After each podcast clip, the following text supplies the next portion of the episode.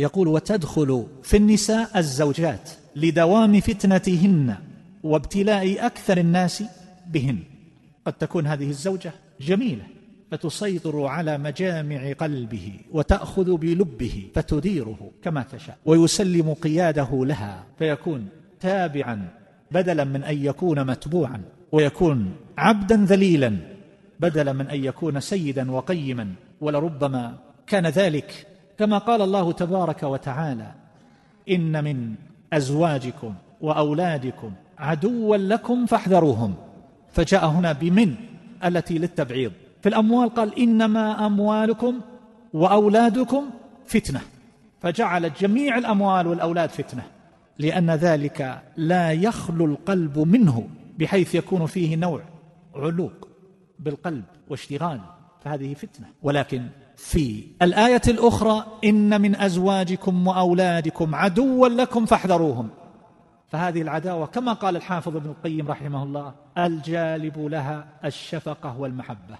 فإذا أراد أن يحصل شيئا من المطالب العالية ثنوه عنها وأقعدوه.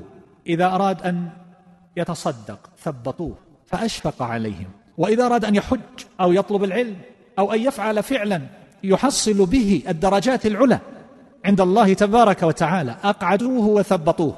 فالنتيجة في المآل أنهم يفعلون به فعل عدوه الذي يقعده ويثنيه عن تحصيل الرتب الرفيعة والمطالب العالية. لكن الدافع لذلك هو الشفقة والمحبة. ليست عداوة بغض وكراهية لا.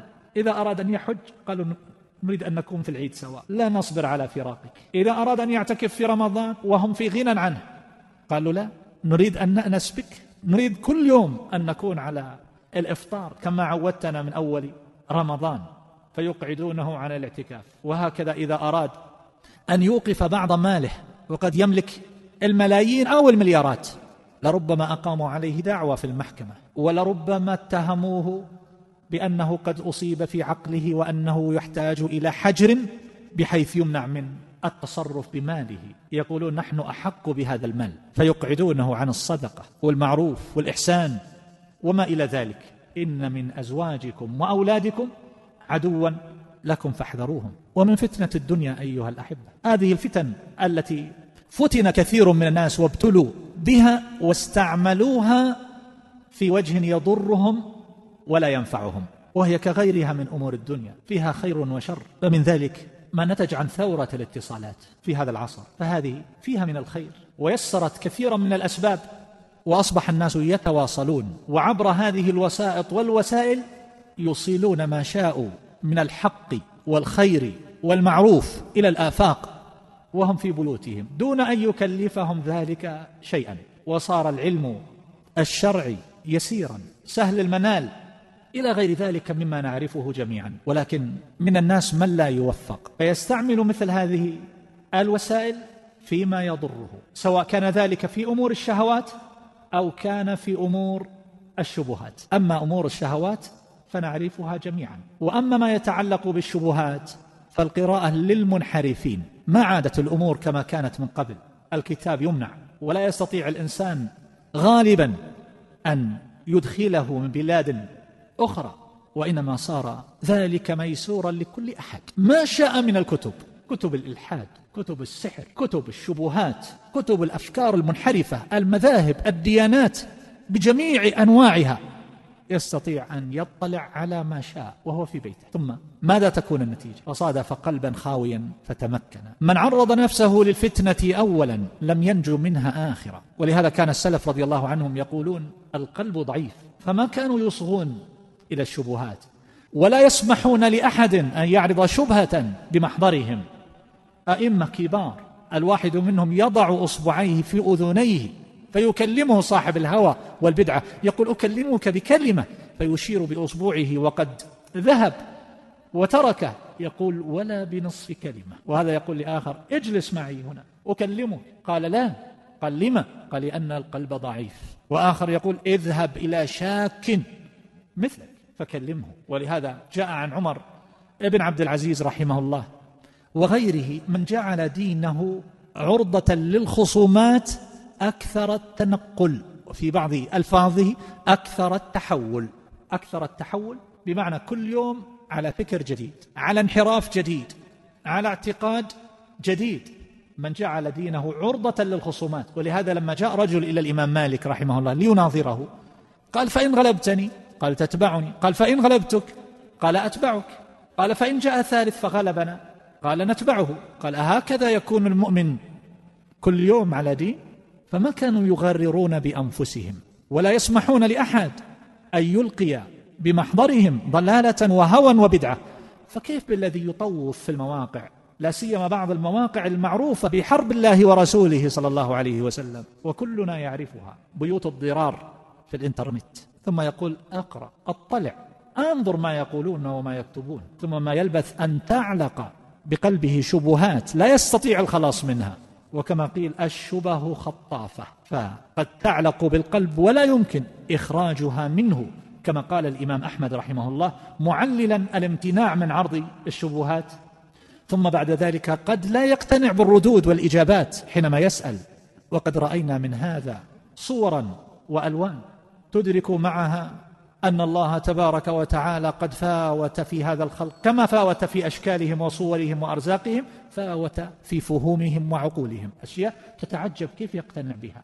وكنت قبل أيام أقرأ في كتاب المنتظم لابن الجوزي رحمه الله لما ذكر كلاما عن الباطنية القرامطة وذكر شيئا من خزعبلاتهم وضلالاتهم التي لا تقبلها البهائم.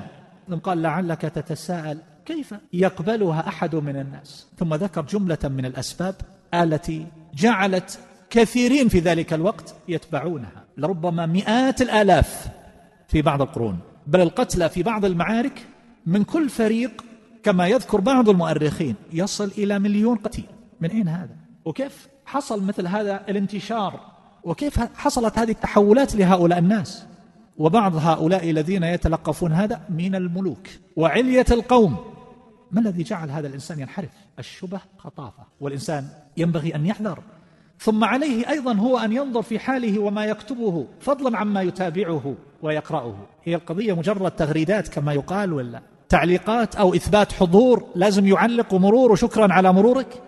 باعتبار أنه موجود وحاضر وكل قضية لابد أن يعلق عليها حتى قضايا خاصة تتعلق بالناس أو مصائب تجد تعليقات أحيانا يندى لها الجبين. والله تبارك وتعالى سيسألهم عما خطت أيديهم. يكتبون في أمور لا بصر لهم بها ولا معرفة ولا خلفية. ولربما كان الواحد منهم كالحكم يحكم بين الناس ويحكم عليهم بمجرد خبر يقرأه في بعض المنتديات. خبر.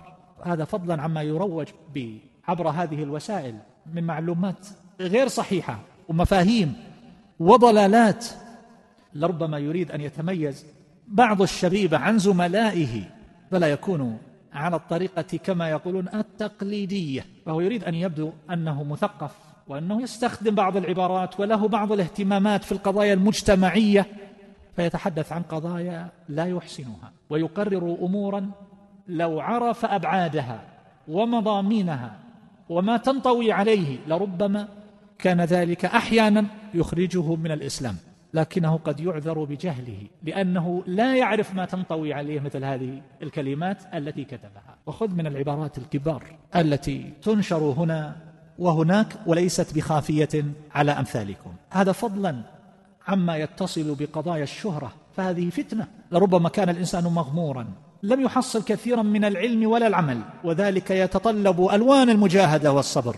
وقد لا يحصل لأن الإنسان قد يطلب العلم ولا يحصل له منه كبير طائل وقد يكون في هامش الناس كما يقال. فهو يريد أن يكون مقدما وأن يذكر وأن يعرف فلربما تشبث بقضية في أصلها باطلة. وروجها في المجتمع وأكثر من طرقها وطرحها وتردادها بعبارات مختلفة.